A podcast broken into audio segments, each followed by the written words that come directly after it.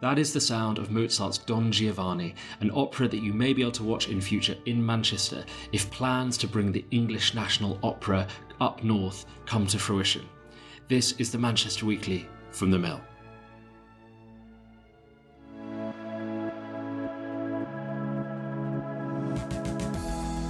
Hello there, and welcome to this week's episode of the Manchester Weekly with me, Darryl Morris, and Joshi Herrmann, the editor of The Mill. Hello, Joshi.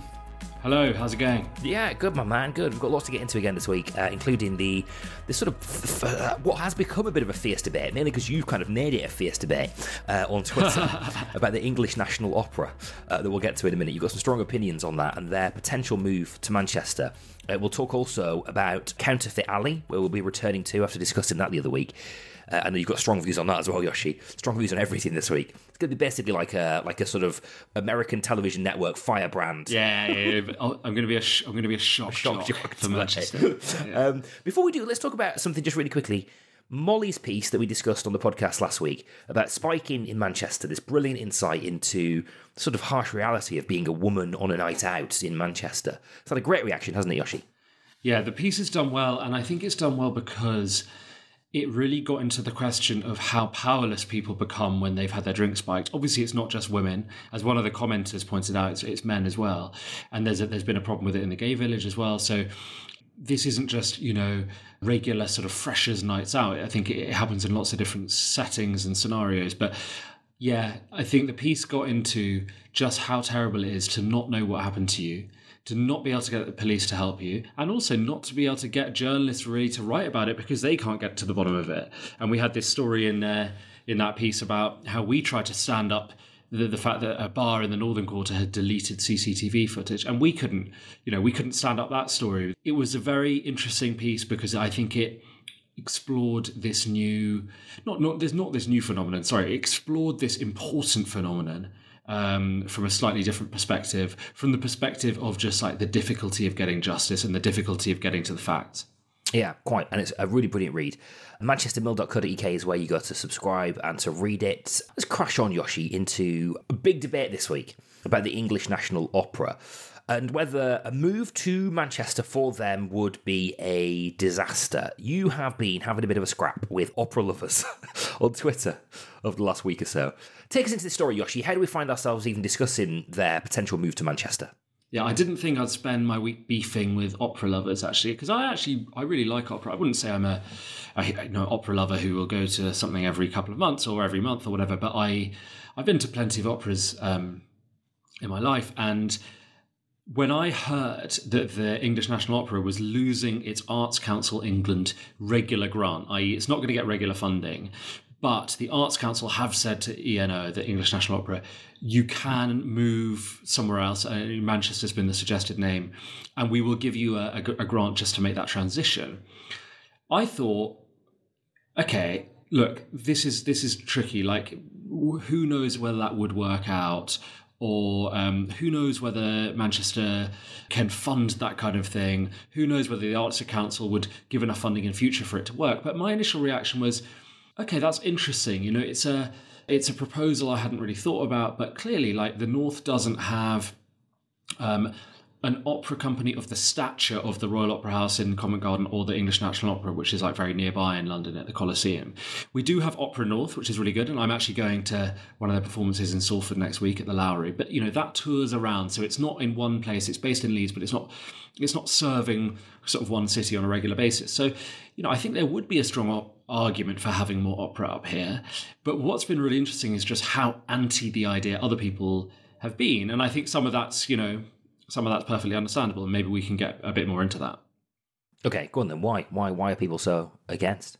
Well, I think the one of the big reasons people are angry is because it's a great British cultural institution getting uprooted, like violently uprooted from from where, where it's been at, had its home for more than hundred years. So I, I think that's totally understandable. I've been to the Coliseum. I think I watched the Magic Flute there. The difference between the ENO and the Royal Opera House near, nearby is the ENO does operas in English. They sing in English. So I think that was traditionally seen as more accessible. They have their roots in a slightly more sort of working class, bringing opera to the working class type story.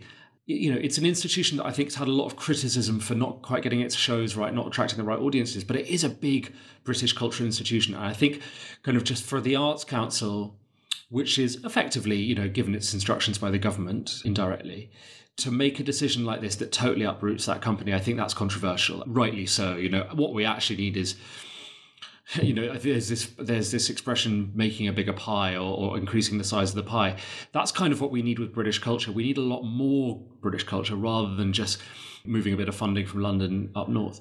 But i think if there is going to be uh, a change in funding i think moving more of it out in, in, in, into the north into the midlands does make sense. And i don't think we should be closed off to the idea that this could be a success. Um, but yeah, no, I think that I think it's it's understandable that there's been backlash on that on that front.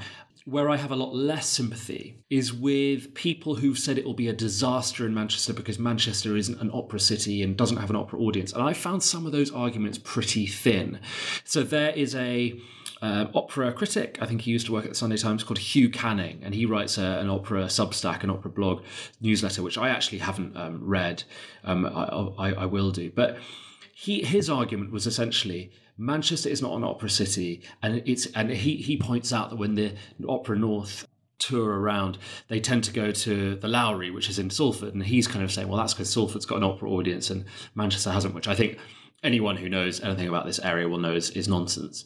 And everyone know, who lives here will know that the same culture going crowds can very easily get to the Lowry as they could get to you know the, the new factory international or they could get to any other venue in, in this. It's it's all one sort of city center isn't it? So um, i think he's wrong on that front but i also think he's wrong to suggest that it would be kind of a total disaster to bring opera here. I do think it would take a long time to build up an audience. I think there would need to be like very strong funding in place. And that would clearly have to come from the Arts Council. It couldn't just be a transitional thing. They would need to give revenue funding, grant funding as well.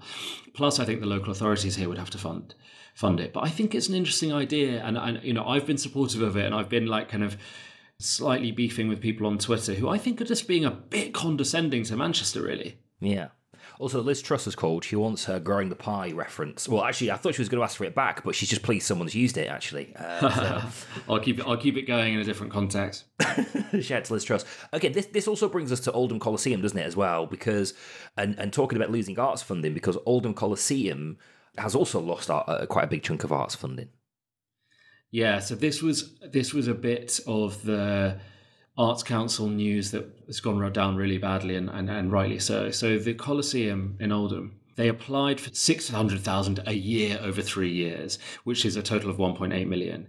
And they did not get that. They just didn't, they weren't for part of the funding round. And they said in, in, in a statement, having been funded by ACE, which is Arts Council England, for decades, the Coliseum's current business model relied on this funding. And as such, the theatre is having to look again at how it will move forward. The Coliseum's executive and senior management teams are working on this as a matter of urgency. So it's clearly a really big problem for the Coliseum, and it's a real shame because Oldham really needs things like the Coliseum to grow and to be successful. And I think it has had some recent success, and it got through the pandemic okay. And I think it's yeah, it's a massive blow for culture in Oldham. Does it support Hugh Canning's argument? I don't think so. I think people like Hugh Canning are used to a world in which London has ninety percent of the prominent culture in this country. And I think you'll you'll see this sort of attitude that like you don't touch any of the stuff that London's got. We'd love there to be more culture in the north, but it has to be additional stuff. And I I, I would love that scenario too. If we had a government that was going to put an extra billion a year into culture, then I agree. But we don't. And in that scenario, I don't think people should be looking down their nose at, at places like Manchester or, or Oldham getting more funding. And actually, you know, the Coliseum it's part of Oldham's attempts at regeneration. It's part of it's it's one of the reasons that people might go into Oldham if they don't live in Oldham and see all the amazing buildings and go to the bars and, and eat there. You know, I'm a big fan, as you know, of, of Oldham and very sort of keen for it to to keep on working towards a slightly better future because it's had a really tough time. Having a theatre that's got good good pantos and good plays and stuff is a big part of that. So I think it's a massive shame. No, I don't think this particularly supports his argument. I also really like the point that you made to him, you know, about Salford and Manchester being uh, uh very much the same place, 12 minute drive. You posted a, a map of uh, the drive from Manchester, the centre of Manchester to the Lowry, which was a 12 minute drive. And if the argument is based in the fact that Manchester and, you know, that Salford is a much more, much more likely to welcome an opera than Manchester is, then it's dead on arrival, that argument, isn't it? It's an argument being made by people who, if they've ever been to Manchester, they haven't spent much time here. Or it's an argument based on like, things as they were 20 years ago, but we both know that Salford doesn't have a really, really strong opera going audience. We both know that Manchester also probably doesn't have a really strong opera going audience. It would have to be built, you know?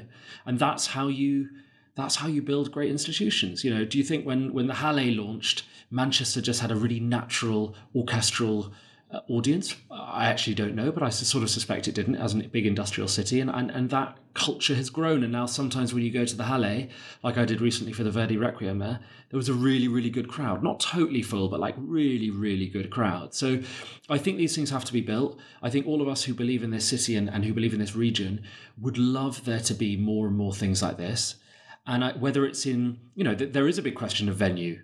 Would it go to the Factory International, which you know it does seem has got a big problem around what will actually happen in it. I really haven't seen any evidence that the Manchester Inter- International Festival knows what they're going to do with that space.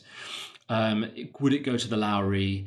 Which isn't in Manchester, it's in Salford, but it does have a big enough stage and it does have the facilities and it does already host operas. Although I have to say, if people want to see a bit more detail about this, there's a very intelligent debate about this story under our Monday briefing where lots of our readers weighing in, including a sound designer slash engineer who worked on opera in Leeds. And there are some people under there who are saying, look, I'd love this kind of thing, but it can't be the Lowry because the Lowry, the sound quality just isn't quite good enough for opera, which is interesting. i will go go next week and find out if, if I think that's true. Um, then there are other options like the Palace Theatre and that kind of thing. So do read our Monday briefing about this and do read our follow up members only a little piece on it on Tuesday because um, we got into some of these questions and some of the comments under the Monday briefing on the mail are great. So manchestermill.co.uk. Okay. Elsewhere, Joshi, we've been following the story of uh, Yousef Makki around the time of his inquest. We did a special episode detailing the story. This week, we've heard that lawyers for the family have asked the judge to grant a fresh inquest into his death, haven't they? Yeah, I mean, I think most listeners will know who Yousef Makki is. Seventeen-year-old who's stabbed, and really, no one's ever been brought to justice for that. Now, it's it's difficult to talk about this story because of the legalities of it, but I went to the inquest in Stockport last year, about around this time last year, I think it was November, and that ended up recording a narrative verdict, which basically means that the coroner couldn't establish that this was an unlawful killing or the various other verdicts that the inquest can come to, and the, therefore the, the precise circumstances of the stabbing basically couldn't be ascertained. And you look, there's loads you can read online about this story. It's a very, very sad case of a family that genuinely believes that Yousef Makki has not been got the justice um, from the system that he deserves, and that the inquest should have, have shown a different um, result. And that's what they're lobbying for here. And I, have spoken to Jade Makki, Yousef's sister, on, on many occasions, and this is just a big, big campaign for her, go, being going on for years to try and get more um, public understanding um, and more acceptance from the system that her brother was killed in, in terrible circumstances. So it's it, as I say, it's a little bit of a difficult one to talk about because of the, le- the legal considerations when it comes to this. But I hope that people who who haven't read about it will go about and read about it online. And I do think the Mill will probably end, end up publishing a, a big thing on it. Okay. Uh, we believe the evidence in that is being considered and that a ruling will be uh, uh, delivered at a later date. So we'll keep an eye on that as it develops. Also, this week, Joshi, we've had some census data, and I love census data. Digging into census data is absolutely fascinating, isn't it? To try to build a portrait of a, of a city. And we've learned a little bit more about Manchester, but also in particular the sort of age of the people that live in Manchester is quite is standing out in this data, isn't it? Yeah, I think we've actually probably said on the podcast before that Manchester's a really young city. But this um, census data that was always based on like um, older census data, but this census data really backs that up. The median age in Manchester, so that's not Greater Manchester, right? That's Manchester, is 31 years old, um, which which is younger than Liverpool, which averaged 35, Leeds 36, Sheffield 37. So it's just like incredible, um, incredible number that, and I think it probably speaks to how many young people have moved to Manchester it speaks to how many students there are, and it speaks to the fact that graduates now are staying in Manchester rather than going elsewhere. But that was really striking. Also, really striking was 31% of Manchester's residents were born outside the UK. And this survey, I mean, this um, census, it was done last year, wasn't it, from memory? I think I think we answered the yeah 2021. It's every 10 years, 2021. So this is a very like up to date stat. And, and and that 31% of residents born outside the UK, that's way higher than like Leeds, 16%. It's almost double proportion in Leeds. It is actually double the proportion of Liverpool, 15%, and Sheffield. So, twi- as a proportion, twice as many people from overseas. I think such a fascinating data set. People should Google um, ONS um, census data because they're kind of releasing bits as they go along. Yeah, brilliant like insight. It feels right, doesn't it? It feels like, especially in the city centre, it feels very young. Well, I was going to say you're you're you're there now, and you are in the city. You live in the city yourself, right? Does it feel like a young city? And how is that? I'll poke my head out of the window and uh, and, and have a look. You do a straw poll. Yeah. People passing by. How do you think that that sort of younger vibe shapes the city, in your view? Look, I think it's it's probably it's a really good question. It's probably one of the reasons why hospitality is doing so well in Manchester. People expected loads of hospitality businesses to suffer over the pandemic, but actually it's been remarkably resilient. And I think that's partly, as Vaughan Allen told us when he came on the podcast, that's partly because so many people live in the city centre now. I think it's also because probably there's such a young average age, the age at which you don't have, you know, a lot of people don't have kids yet. Um, they still have a lot of time to go out, or they still have the energy to go out, or they still have the interest in going to places. Not that older people don't, but it's obviously more frequent for young people. So, no, it does. It does feel a bit about right. It does raise a bit of an interesting question. Like, you don't just want to become a city for young people. You know, you don't just want to become a city where people in their 50s and 60s and 70s feel a little bit alienated from it, or they feel like everything's for young people, or they feel like their considerations aren't listened to. So I think there's an interesting, like, sort of balancing act there. But no, it does. It does feel right, and um, I don't know, it feels quite exciting as well. So also, the people from outside the UK feels quite exciting. I think a lot of British success in the past 50 years has been based on the fact that we've had so many people from around the world, particularly in London. A lot of London's strength comes from um, the diversity of it. People come from all over the place. You go on the tube and you see people from everywhere, and it's it's such a, a good place, such a strong place as a result of that. And I think Manchester's getting a bit of that. If Manchester feels less, you know, Manchester still feels, I think, less diverse than than London, but I, I think those kind of stats show that we're we're heading in that kind of direction. I think that's a really good thing. I, I think that will that can only benefit the city, right?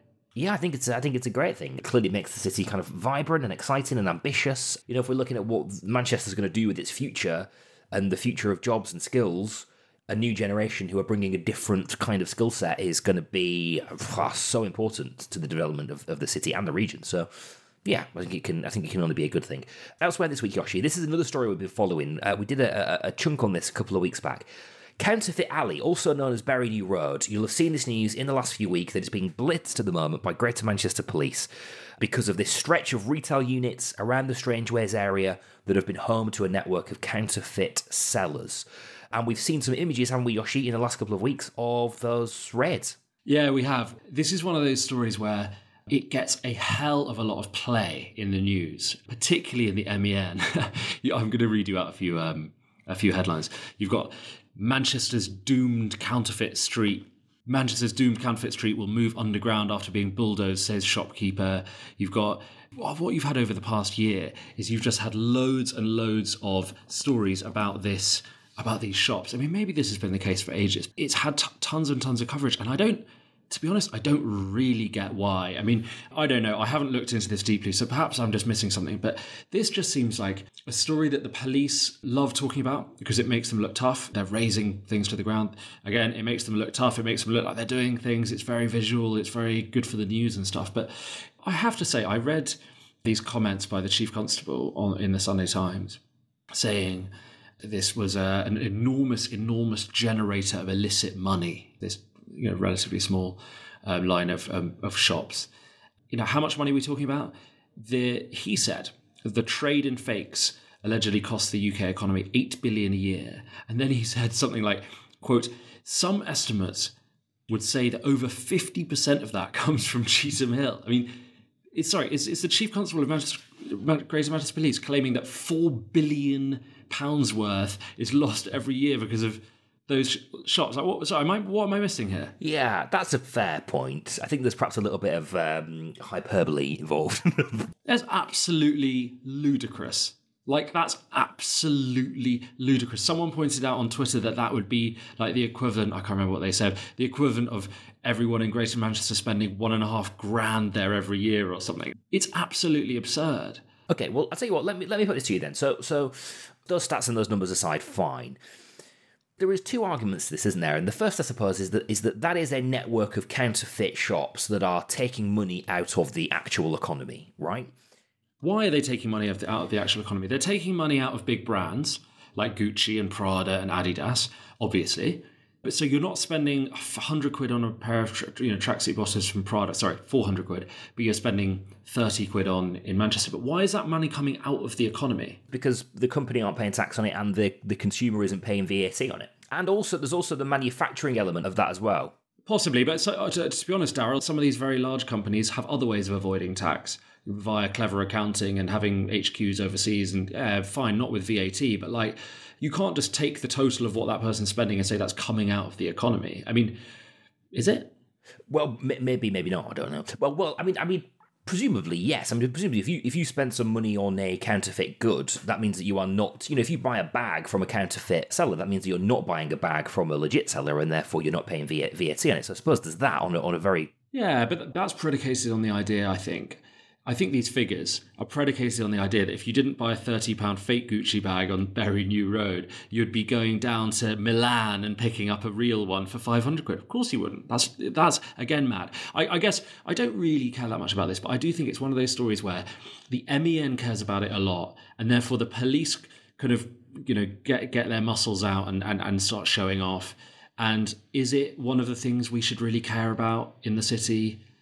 No, I wouldn't put it in the top 100 priorities, and yet it seems to get way, way too much coverage. I mean, look, I think if, if these guys could conclusively prove that these guys are funding crime or they're, they could show some evidence that they're like this money is going towards like really awful stuff that's ruining people's lives, uh, maybe I would get it, but um, they, they seem to be just coming out with like mad figures that don't make any sense, kind of pictures of we're razing this and we're bulldozing that. It all seems a bit macho to me. And I think if people get distracted by the police's PR about stuff like this, they're probably just like slightly falling for a, a clever marketing game. Okay. Whilst we're offering therapy for you, uh, Joshi, and way to get some stuff off your chest, tell me about this, um, what you've described as an absurd plan to get rid of a 300 year old footpath by the river Irwell. What is this? We're supposed to be some sort of objective media company, aren't we? So we'll uh, we'll I know, I think we're, we're, we're beyond that now. yeah we'll, we'll lower the, we'll lower the temperature. Um, no, this is to be honest, this is a great sign of when community activism can really work.